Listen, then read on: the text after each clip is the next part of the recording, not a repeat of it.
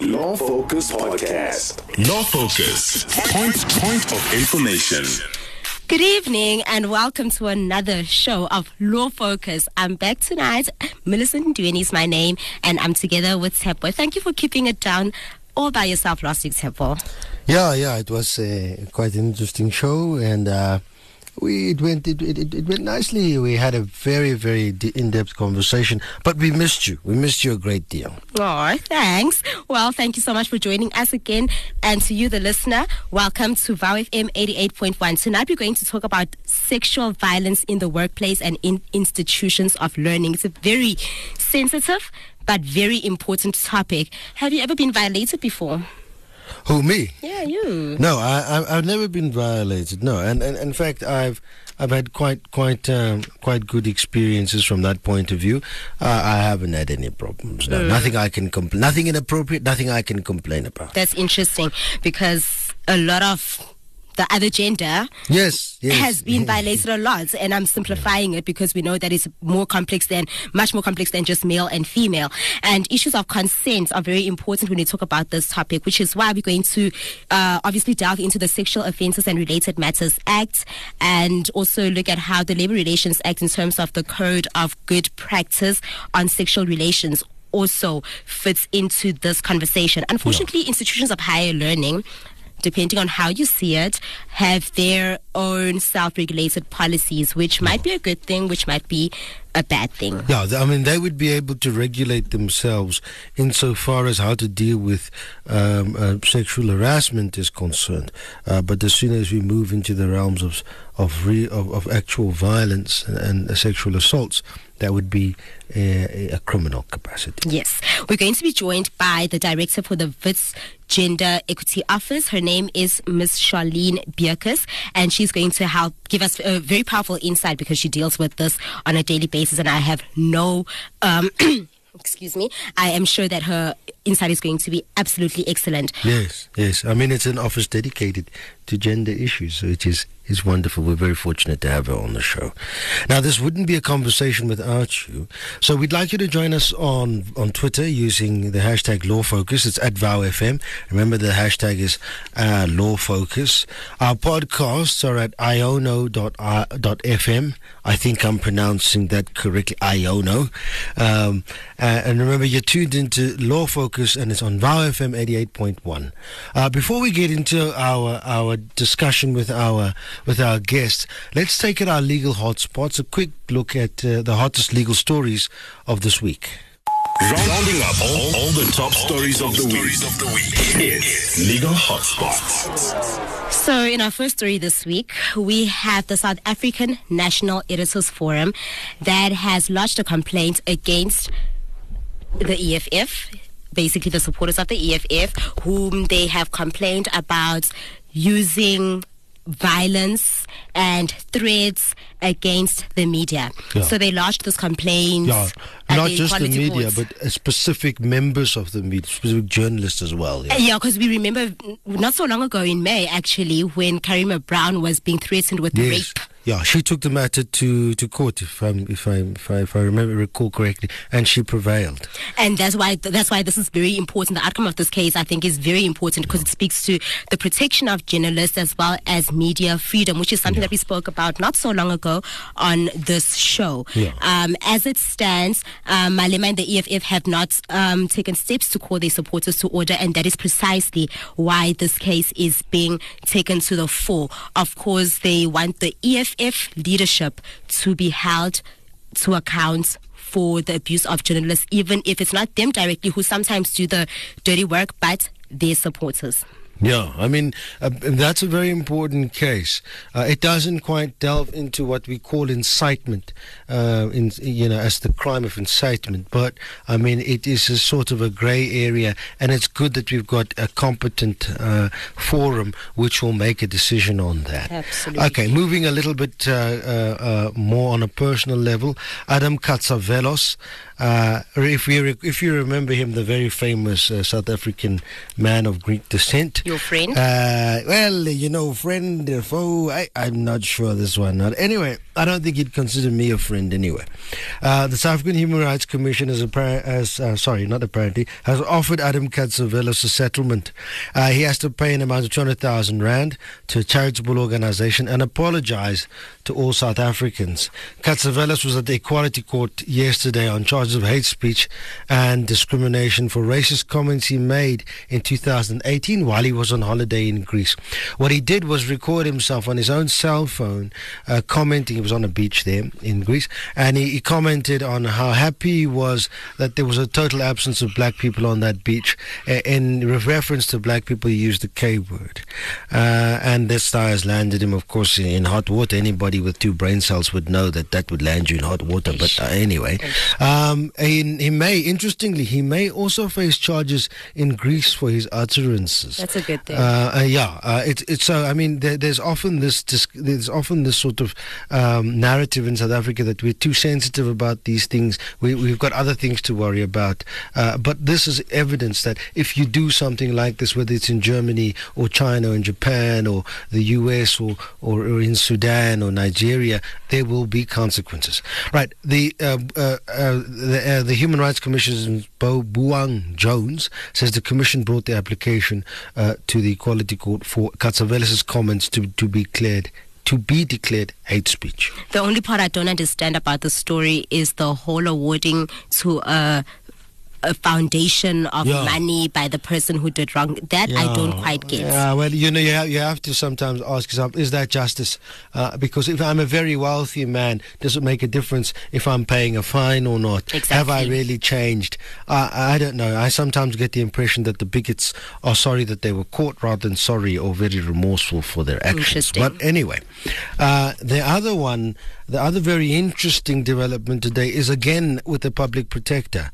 Uh, this is now, I think, the, the fourth consecutive week where she has been in headlines, but it was something very different this week. Uh, the public protector has stated that the media has no right to speak to her mother, particularly in the midst of her legal battles with the president and uh, Pravin Gordhan. Mkhwebane says that speaking to her mother is a serious violation of privacy and security issue. She also adds that it reminds her of apartheid times when they were trying to discredit her. Now, News 24 uh, spoke to Mkhwebane's mother, uh, Martha Mkhwebane. Earlier this month who said she was concerned about her how her daughter would manage to pay the legal fees. If you recall, uh, last month uh, the Constitutional Court upheld a judgment by the Pretoria Court that uh, the the, the public protector must pay a portion of the legal fees of ABSA Bank Corp and the Reserve Bank in a personal capacity. This is an interesting case. I think, I think, and this is just an opinion that you can disagree if you want, that the that the uh, media probably overstepped the mark. The mother of the public protector has got nothing to do with the work of the public protector. Really has got nothing to do with it. I think, yeah, media ethics, journalism ethics Yeah. should play Yeah. a part in this Yeah. one. In as much as we want a free and fearless media, it's got to be self regulating. They got to know the limits. What my father does has got nothing to do with me, Tapumapi. What Tapumapi does sh- shouldn't, you know, really be uh, something that anybody asks my father about. It really isn't. We'll see how it turns Now, out. sexual and violence and workplace, uh, se- sexual violence in the workplace and institutions of learning. That is our discussion today. Remember, on Twitter we are at VowFM using the hashtag LawFocus. Rounding up all, all the top stories of the week. It's Legal Hotspots. Listening to Law Focus? Connect with VowFM 88.1 on Twitter and Facebook. Be your own lawyer. The Center for Applied Legal Studies, TEPO, is a small organization right here at WITS, a big organization in terms of the work that it certainly does do. Yeah, quite important work. Yeah, more like a, a, a, a law clinic, and it's handling a, an important case right now. What happened is we have Hyde Park High School. Uh, who failed their duties to protect one of their learners. So they are helping this particular learner and her mother in a damages claim against her teachers, her principal, the school's governing body, as well as the Department of Education. What happened is that in 2015, this young lady was 15 years old and she was being harassed by a fellow learner at the school. And this harassment continued until on his 18th birthday, he insisted that she meet up with him. Otherwise, something is going to happen. Yeah. What the otherwise is, I'm not sure. She, Yeah, so she basically, he made a serious threat. he made a serious threat. Yeah. She tried to tell the teacher. She received no help or little help. And eventually she met up with a guy and unfortunately he sexually violated her. Thereafter, she went and she reported to the teachers and the principal what had happened. They made her recount the story several times and Still, they did not go to the authorities to report the matter. No involvement, involvement, involvement of the police or uh, a child protection organization or even the Department of Social Development, which by law they are obligated to do. So her and her mother managed to go and lay a charge at the police station. Three years later, this young man was convicted of attempted rape and he was sentenced to eight years in prison, four of those being suspended.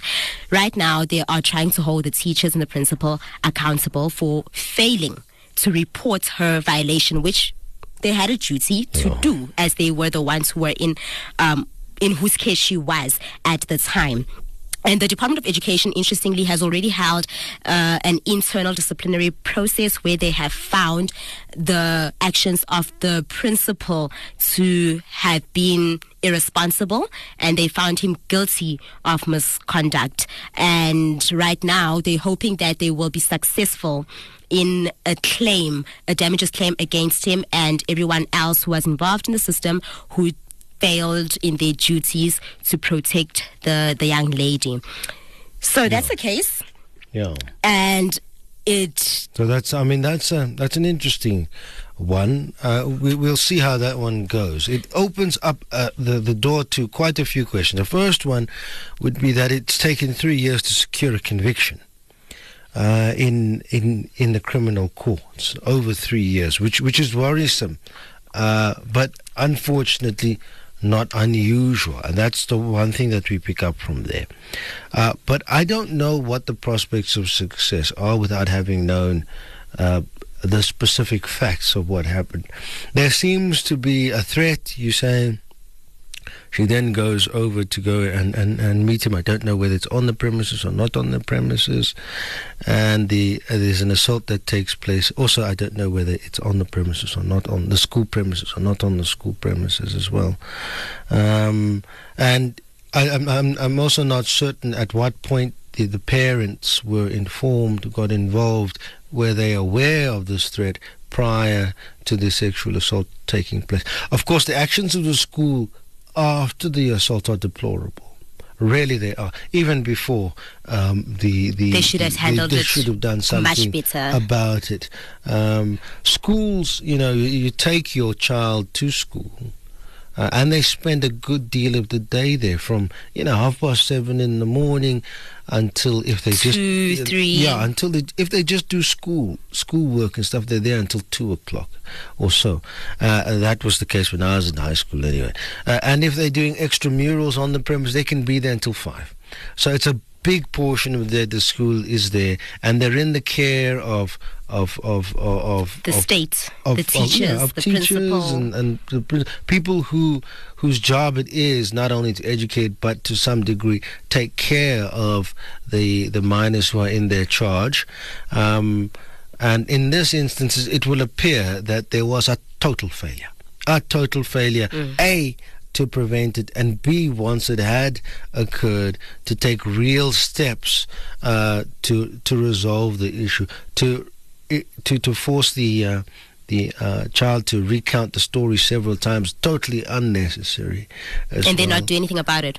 Yeah, and, and then and, and then someone leave it to the mother and the parent to the, you know to, to go and sort out as well. Does seem remiss. It should have been a simple case. L- l- let's take it now from the point after the assault had, had, had taken place. As soon as the, the, the teacher who it was reported to, I'm assuming it was reported to a teacher who was perhaps uh, closer to the child. Uh, whether it's you know the the grade teacher or a teacher that you felt comfortable speaking to. As soon as that happened, then you know a counselor should have teddy bear clinic exists. All of that should have happened almost immediately. You know those facilities are available. They really are available. You can do it almost immediately as well, uh, and uh, that, that that really didn't happen. There seems to be a washing of the hands from this. And this could set a precedent. It An really interesting one. A very interesting precedent. Opening up the floodgates for the Department of Education to easily get sued when harassment takes place. Well, for a dereliction of their duties, yes. you can't always, con- in, in, in the general sense, our law doesn't allow one party to be held responsible for the actions of another party. Generally, there are some exceptions.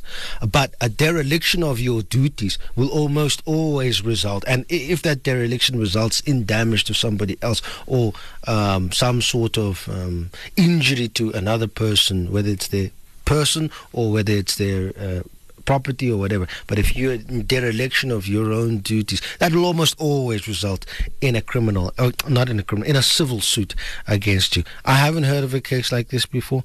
I'd be very interested to see what the outcome of this case is. Me too, definitely. Yeah. And speaking of um, outcomes and recourses that people have, we were talking about this particular matter, but generally, uh, when an employee or a student has been violated sexually by their uh, superiors, colleagues, peers, whatever the relationship, what recourse do they generally have against the perpetrator for the crime?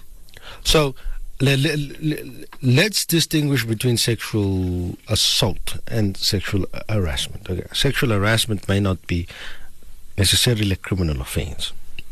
So that may be unwanted attention, flirting, those types of things. okay, um, that wouldn't involve touching. Touching would be some a form of sexual assault. But the catcalling, the catcalling, that uh, so that happens at work. So what you can do there, and what you should be able to do there, is to um, approach management and uh, management then has an obligation really to institute disciplinary proceedings against the person that it's uh, alleged uh, the alleged you know offender and uh, if the person is found guilty they should take necessary steps.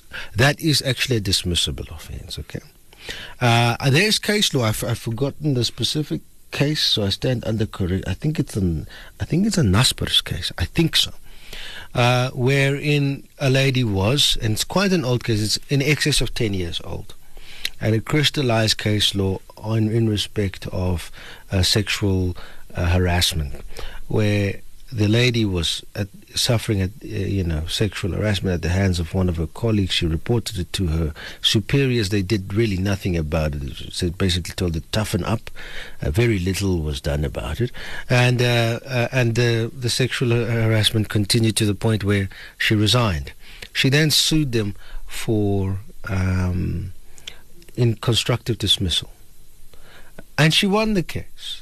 Uh, and that crystallized it to, to say that, listen, the work environment was so bad mm. and so intolerable. The employer had allowed it to become so toxic. completely toxic that she could no longer continue to be the, not only that but she had even tried to resolve it internally and she, there was no rec- she had gotten no assistance there and so it cost that company an incredible amount of money which is correct because they should have fixed the, the problem when it comes to sexual assault Sexual assault is a criminal case, and therefore it should be taken up in a criminal way. Okay, so a, a, a normal docket should be opened. The person for a sexual assault, they will be arrested. Eh? They will not be warned to appear. They will be arrested, mm. and then uh, the wheels of justice will turn, even if it's very slow, three and a half years, as we heard now, um, sometimes longer. Uh, but they will turn, and that is the way to deal with sexual assault. And as we saw in this case, I know we're still going to wait for the outcome of this one, but is it possible then to generally take um, the outcome for the criminal case, especially if you were successful and mm. there was a conviction, and use that to then lay a civil claim? Yeah, I mean, our law will, would very often not to exclude the other. It's not common in South Africa to to do that, uh, but it's not unheard of. For, I'll give you a simple example where an assault occurs and I damage. Let, let let's for instance say your eye um, in your in a in in an assault. I'm then convicted, say of assault GBH, and I'm I'm, I'm, I'm sentenced maybe to a term of imprisonment, suspend, whatever the case may be. I get a sentence. There's nothing to prevent you from then um, uh, from then Claiming suing me for medical uh, damages, Negligence. for pain and some, not medical negligence, remember, for your medical Oh, costs. yes, Yes, yeah. for, uh, for the pain and suffering that you've caused, for disfigurement, all, all of those. There's nothing to prevent that from happening. Okay. Although it would be quite difficult perhaps to quantify, um, you know, someone's chastity. It would be Always. difficult to quantify someone's hurt and all of that. But yeah, there's nothing in our law to prevent it. Mm. And you spoke also of the time frame. You make an example of the three years that Mm. it took in this um, case, the Hyde Park school case. And, And, th- th- that's where to to to be be to result in a conviction. Eh? Mm-hmm. Yeah. for its result in conviction. But generally, postponements happen a lot in, in the justice system. Um, it's a norm in these sexual offences cases.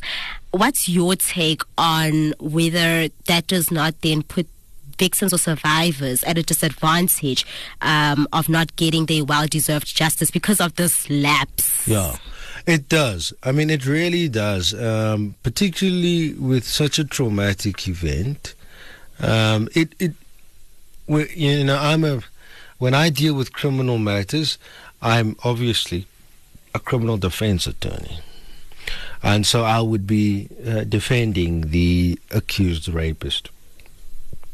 And there is a definite disadvantage to testifying years after the, the offense. There will then be inconsistencies that are almost inherent just because your memory Exactly. your memory is not like a tape recorder. It's affected by things that happened past that mm. you know your emotions at the time of the incident at the time that you're recalling the incident. So all of those things play a big factor. The age of the accused of the not of the accused of the person testifying as well. So it has a big impact uh, that the time delays do. But they, these delays i want to tell you are not unique to sexual assaults. Uh, So they are common in our justice. They really are. There's a heavy reliance. unfortunate. Yeah, there's a heavy, heavy reliance on very few practitioners, very few prosecutors. Uh, relative to the amount of cases that they have to deal with, there are very few prosecutors. There are very few public uh, defenders as well, and so it, it piles up and it piles up. And if a matter is set for trial, you know, it can only sit. That court will sit on that one matter for that day, basically. They'll deal with a few postponements in the morning, but come 10 or 11 o'clock, they sit for trial. It almost sounds Um, like it's something that's not taken seriously. No, no, it's taken seriously. Oh, no, no, no. Oh, no, no, no, no. Our law changed. In, in respect of sexual offences, it changed. Our law used to be really archaic. It was very, very difficult to get a conviction on, on sexual assaults in the past. It's still a very difficult task, but it has been taken seriously. It's just that it doesn't always translate the good sentiments, all of the good legislation doesn't always translate on the ground into what happens in practice. You know what makes it worse, Tapo? I mean, I haven't taken the stand before, but it's when you listen and you read a lot of articles of survivors, it sounds like they are victimized over and over and over again during the trial.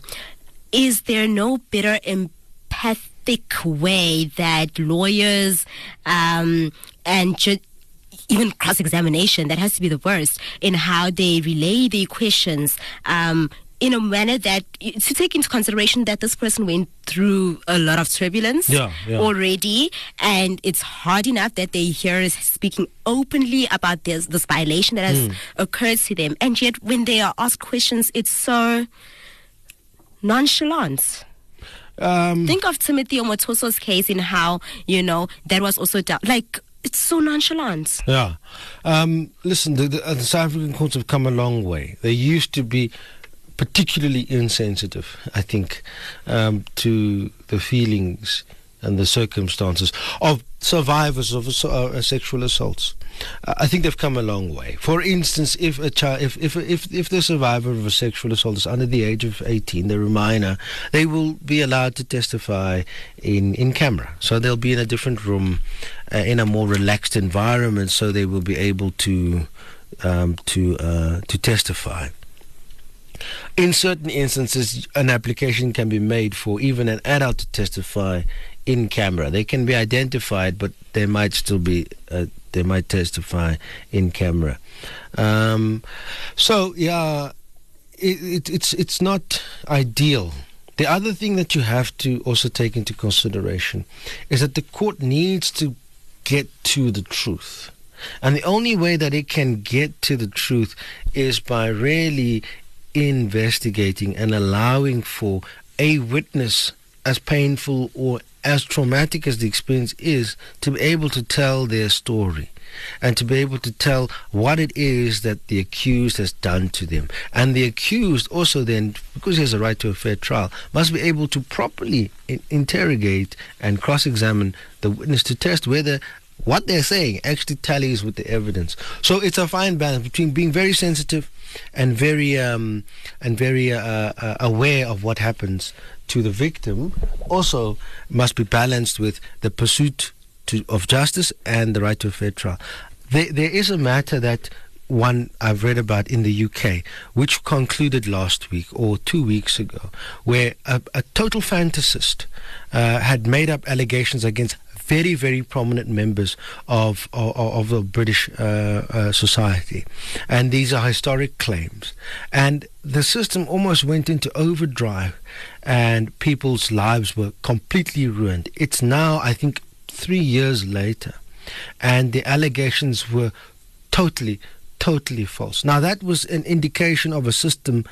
And I'm now not saying a lot of allegations is false. This, this is not the case. But that's an, an indication of a system that puts too much credence on just the word of a victim. Which is why they would want to have the evidence of maybe Yes. DNA, Yes, etc. If you don't have that, then Precisely, and uh, they, they, they, they, they, they published names and they went into into people's homes and, and so on, just. On on the on the on the version of one person without anything corroborating it, they were very eager to get uh, you know to get to to get this thing in uh, you know un, un, you know under control, but they kind of went too far in doing so. So you want to balance it. You don't want to have a a system that's co- totally insensitive to victims and, and survivors of sexual assault. On the other hand, you don't want a system that has no control measures for an accused to be able to at least test what is being said at some point uh, and vigorously test it as well, so that his life is not ruined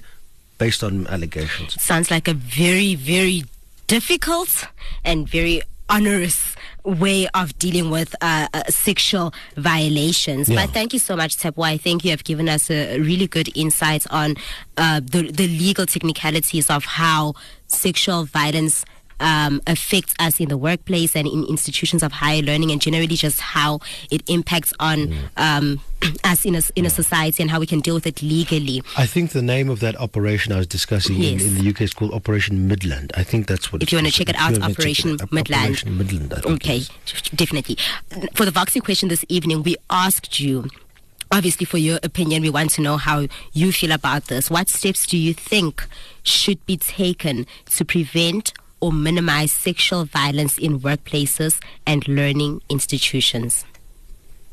I think that consequences like are important. I think that South Africa is a country that doesn't have a lot of consequences when it comes to um, gender-based um, violence, um, which includes sexual violence, um, and obviously in workplaces like. Yeah so there's no there's no like big consequences you know and i mean look at south point um someone one of the building managers um sexually assaulted one of the students and then they fired him from the Braamfontein um branch but then i saw him working at the pretoria um South Point offices. So it's like there's no consequences, you know what I mean? And also, there are some companies that have a toxic and patriarchal um, work culture, which enables, um, you know, people that um, are those kind of people to to to be very, um, to be to to like to to be those people abayenza you know sexual violence or sexual misconduct to other people. So i think that if we could handle um having consequences like real consequences to people's actions then i think um that would be better because there's really no consequences um I think the the uh, sexual violence in the workplace are really complex. Um, there is number of uh, acts or reports that have been done in the workplace, but still not yet um, explain the reason why. Because there's uh, issues of agenda acts on particular uh, violence for example, for instance, you find that some of men in a workplace they behave differently, and some women that they will consider it as a violent, uh, sexual violence, violent. I mean to say so, but it it doesn't make sense at some point because these policies are are particularly protecting a particular gender, but not the other gender. And for example, I mean, let's look at the gay. Uh, spaces that they get so violated but nobody talks about that because they're males therefore they belong in one gender group which is according to the policies of uh, government which is you see there's an ambiguity there. So another step taking action to those who are actually violating other um, people's rights is that um, in the workplace, well, th- uh, there is, it's really difficult again to explain the, the cause because of the, can, I mean, I can sexually violate someone, yet the, and then there's an investigation, but the investigation is not effective enough to deal with the issue because there's no evidence that prove that I sexually violated someone. Uh, because I mean, now some people were actually suggesting that there should be cameras around, across the workplace, which is again is the violating some uh, private spaces and all those kind of things. But ideally, um, I would I would think that we need to revise our policies and talk about our policies that are defining what rape is, or in, in for example, or what sexual violence is. Because now when you go to the university i think again sexual violence it's been explained in a very complex way. And it has it has no definitive understanding of what uh, sexual violence is. And you find that some for example you find students they will go to Braam and and go out with old guys.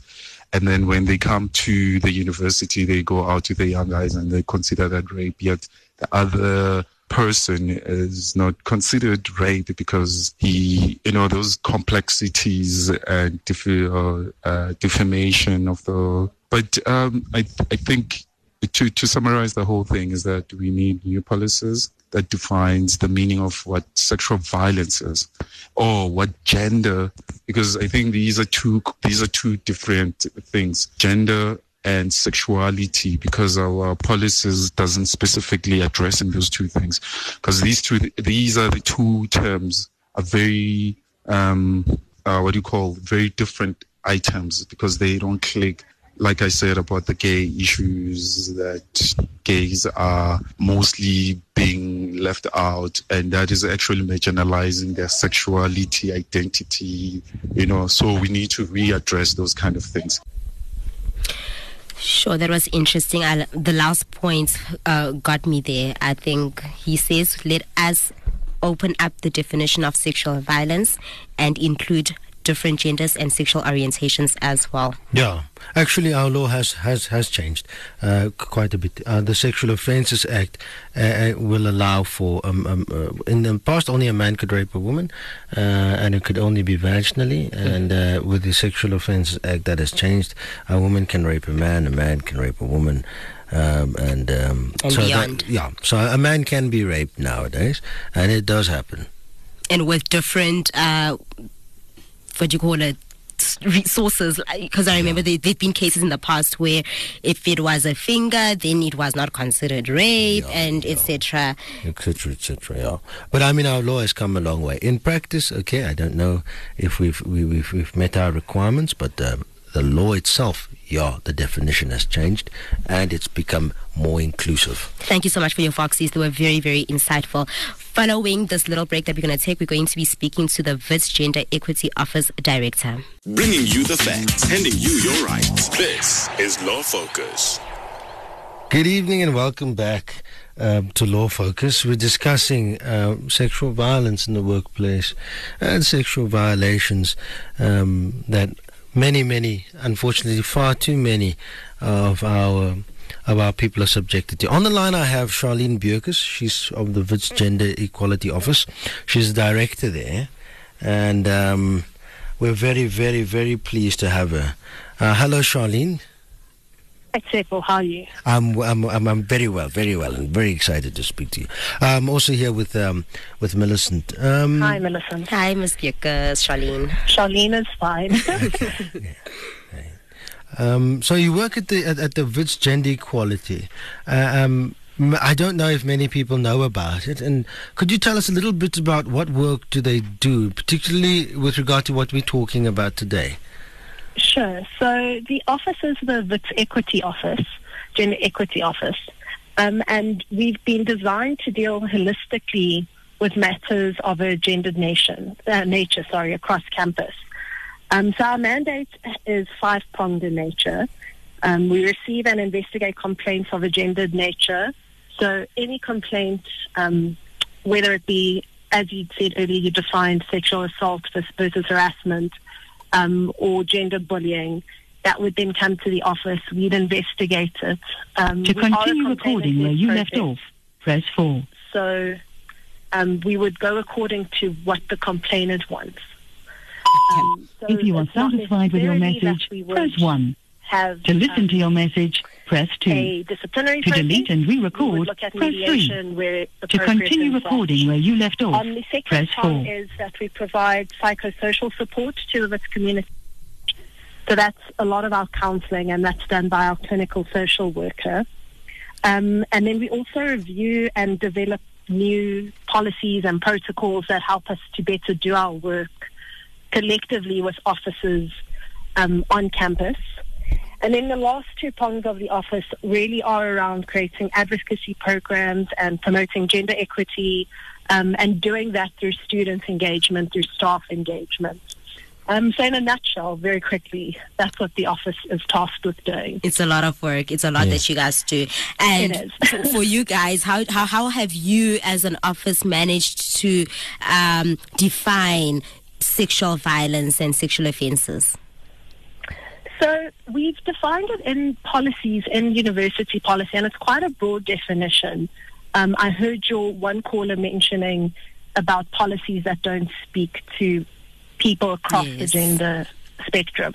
Um, and we very intentionally state that this, you know, sexual violence can be violence in same-sex relationships, in relationships of the opposite gender, um, across genders. Um, and so sexual violence is also in keeping with the LRA, um, Basic Conditions of Employment, Sexual Offences Act.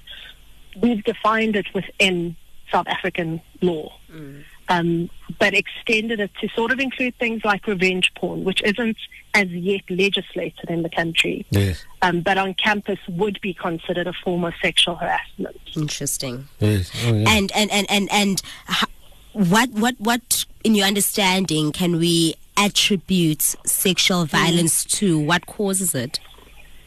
So I think when we consider what causes sexual violence, we have to be careful to not try to pin it down to one or two societal issues.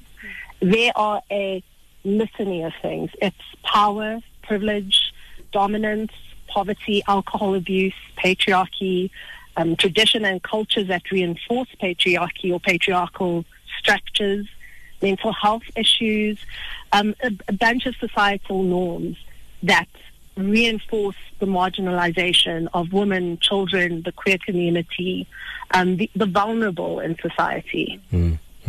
Now, a, a lot of the um, I mean, I mean, uh, anybody is um, susceptible to becoming the victim of a sexual assault, but I mean, the majority of them are committed by men, and they are committed against the most vulnerable of our Mm, society. So I, it's very unlikely that somebody is going to come along and catcall me, for instance.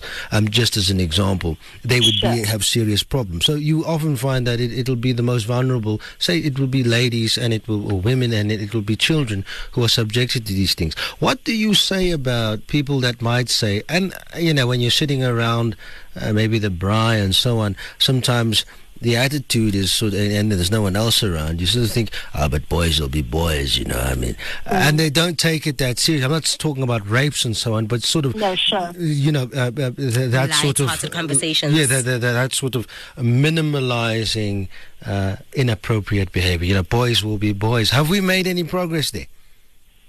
So I think that's one of those normalized societal things where we are not making progress. Where in those instances, it's actually not for women or the queer community to stand up and say, you know, actually, this isn't how we talk about people. This is where we need men and boys to call each other out, to hold each other to account and say, actually, this conversation, if we wouldn't have in, you know, in public space, why are we speaking this way privately? Yeah. Um, earlier, you spoke about the Adam Catzavelos matter, right? Yes. Um, Yes. The reason racists become comfortable with openly on social media saying things is because in private, racist family members and friends aren't calling them out. Yeah. Much the same with um, how men and young boys speak about women, speak about the queer community in spaces where they feel comfortable and feel that they can say those things. And as we see in society every day, those things then play out in public spaces where we have the catcalling, where we have the grabbing of women, where we have sexual assaults and harassment, because now that private space we feel has extended thanks to, amongst other things, social media. Yeah. Um, and so I don't think we're making the kind of progress we should be there. And it's where we have to bring men, young boys into the conversation and say to them, look, start holding each other accountable on the way we talk about vulnerable members of society when they're not in our presence. 100%. And speaking of catcalling, which is something Mm. that we often take for granted, and I'd like to start with it because it might seem like it's the lesser crime. Um, uh, Eh, if you really don't appreciate being catcalled and you consider it because it is a form of harassment because you don't want someone to catcall you and yet they insist on doing it, what is it that a person can, in all honesty, what can you do? You mm. don't want to be catcalled, and this person insists on doing it, even if you try and say, because sometimes it might be someone you actually do know and maybe have some form of relationship with, not always a stranger, and you tell them, Sure. stop it, I don't want to be called that, stop, and they still continue. What do you do?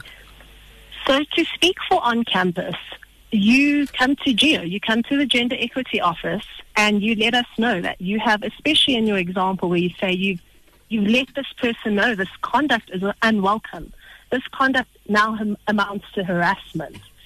Come to the office and we will talk through with you various ways to deal with it. You know, some students just want us to have a conversation to say, your behavior is being noted, it's inappropriate, you need to stop. Mm. Some students may want a disciplinary process, and then we'd go into that investigation mode. Look at is there a report that needs to be drafted, a hearing panel that needs to be set up, um, and in the in, in the public space, so not on campus.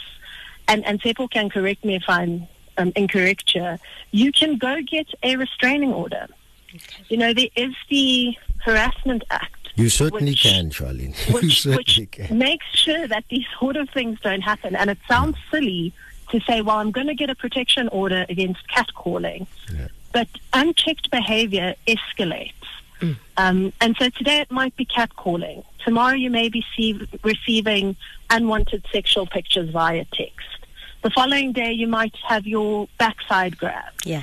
you know, it's it's it is important that as as women, as vulnerable people, sometimes we think we are overreacting. Trust your gut.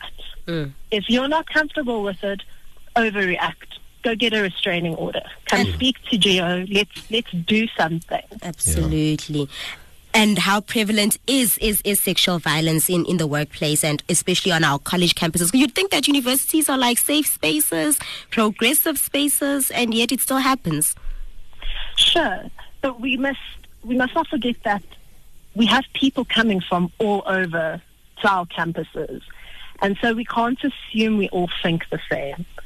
Um, and so our university does look how the country looks, and so sexual violence, unfortunately, is prevalent, um, being a reflection of the country. Um, and especially when you consider that sexual sexual violence is not just rape, which I think sometimes because of the high numbers of rape in the country, we think of that as the only form of sexual violence. Yeah. Yeah. But when the definition extends beyond that to stalking, grooming, sexting, and unwelcome verbal conduct, these are all forms of sexual violence. Um, the prevalence level will increase. Yeah. Yeah, yeah. I mean, it will if you don't do, um, you know, um, if you you really need to do something about it, nip it in the bud, so to speak. Correct. All right. And it, it starts with those small things, that Yeah. the cat whistling, you know, the snide comments, Yeah. but as you say, conversations around the braai. Yeah, ma- ma- make sure the person knows that it's inappropriate.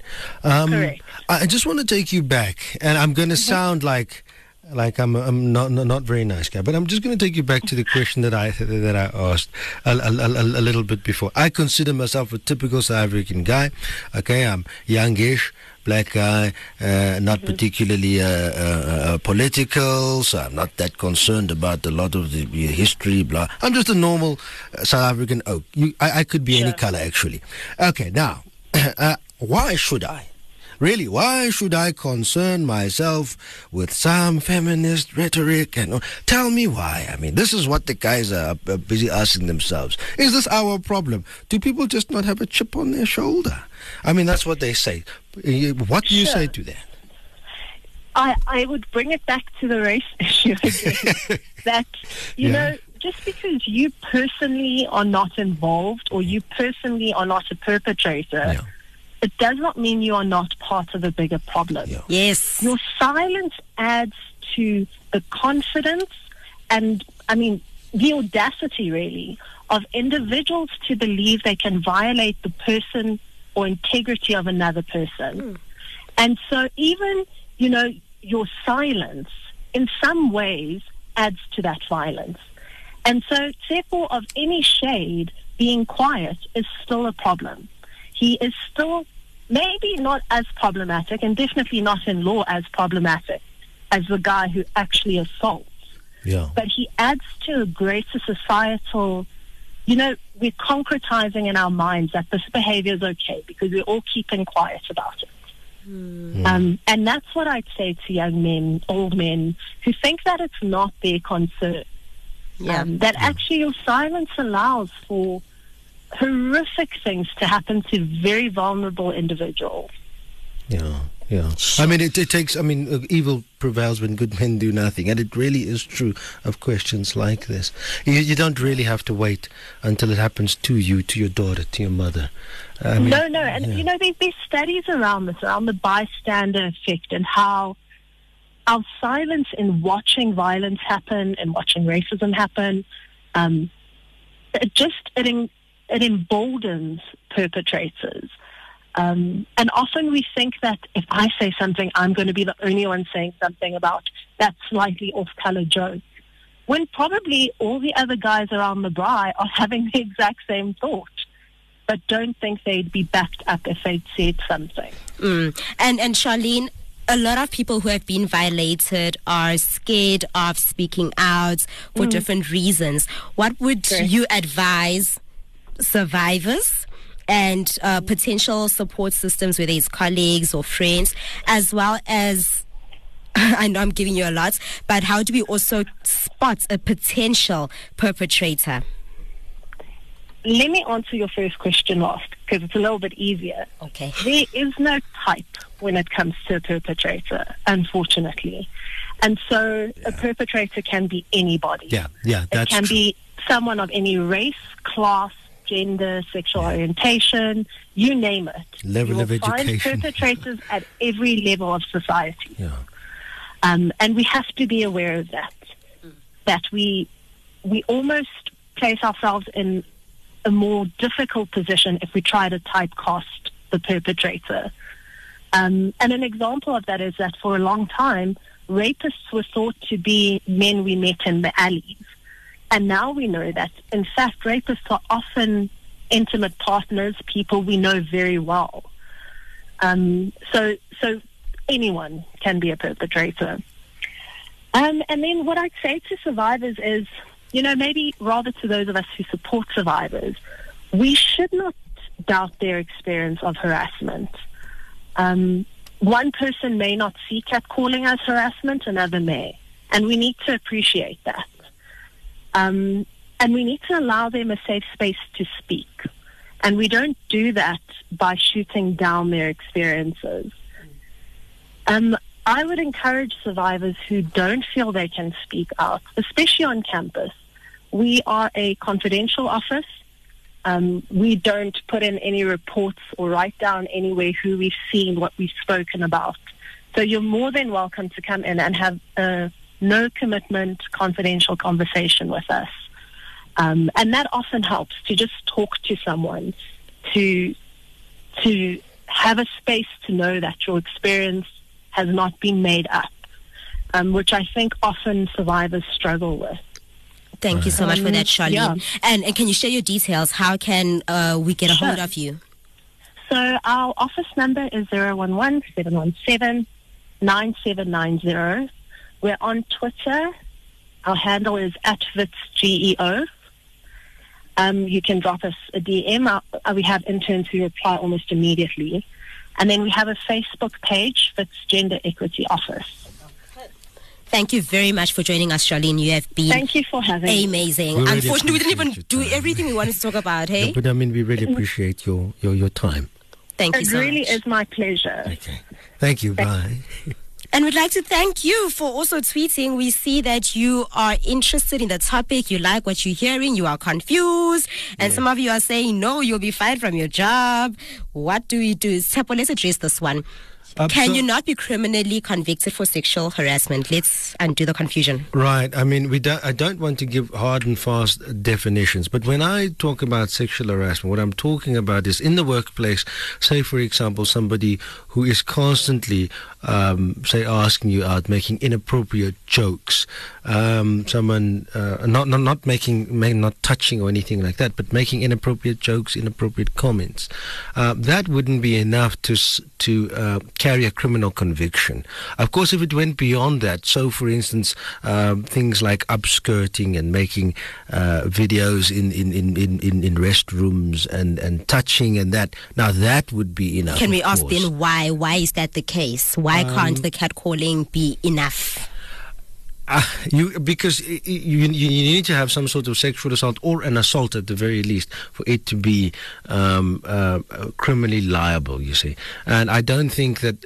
Catcalling would be enough to do that. There's no threat of assault there. It's inappropriate. It's it's unwanted. But I I don't think it goes as far as a criminal conviction. Do you think this is an opportunity perhaps for the law to then further No. open up? You don't think so? No. Why No, no. not? I, I think that oh, where we are now in terms of of of um, um, of our our our laws isn't a bad space, but we should be able to implement it in a in a better way. If we made catcalling a criminal offence, we would have serious problems. I think, really serious uh, problems. Remember, we you can still continue the tweets. We can continue the debates. We can talk about this. What Tshepo has just said.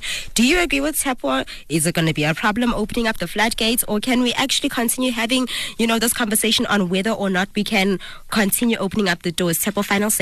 Yeah, um, you know, in the end, uh, what people will remember isn't so much what their enemies said or did. It's the fact that their friends didn't say or do anything. And you really need to remember that when you're thinking about things like sexism or racism, bigotry, all of those kinds of things, misogyny. It isn't so much that you aren't a part of it. You're not the violator. It isn't as important as the fact that you, in your silence, have allowed something to happen. So, as a man, and we are the problem. Yes, not all men are rapists. Not all men are trash. But really, uh, a significant portion of us are. And that's enough for all of us to take responsibility for it. Let's do that. Only we can change it. And if you are a student on campus or you are looking for help as someone who is um, in the vicinity in Braamfontein, we have the WITS Gender Equity Office. If you need any help, you want to speak to someone, or you want to, for future reference, Twitter page at WITS GEO, Facebook, Gender Equity Office, or you can dial them on 011 717 9790. Would like to thank Charlene Bierkes, who is the director at the Gender Equity Office right here at WITS, for joining us on the show. We also have our podcast that you can find on iono.fm if you would like to see any of the shows that you might have missed or you want to come back to a former show. Otherwise, we've got the total package coming up with Caesar the MC and DLXL. From our producer, Simba Honde, our technical producer, Kutlano Sirame, our law focus researchers, Sisethu Zingelwa, Nelka Mamate, Khalaletsang Khami, Sipati Makafani, Tshepo Muhapi, and myself, Millicent Ndiweni. Thank you for tuning into Law Focus tonight. Law Focus, handing you your rights. Law Focus Podcast.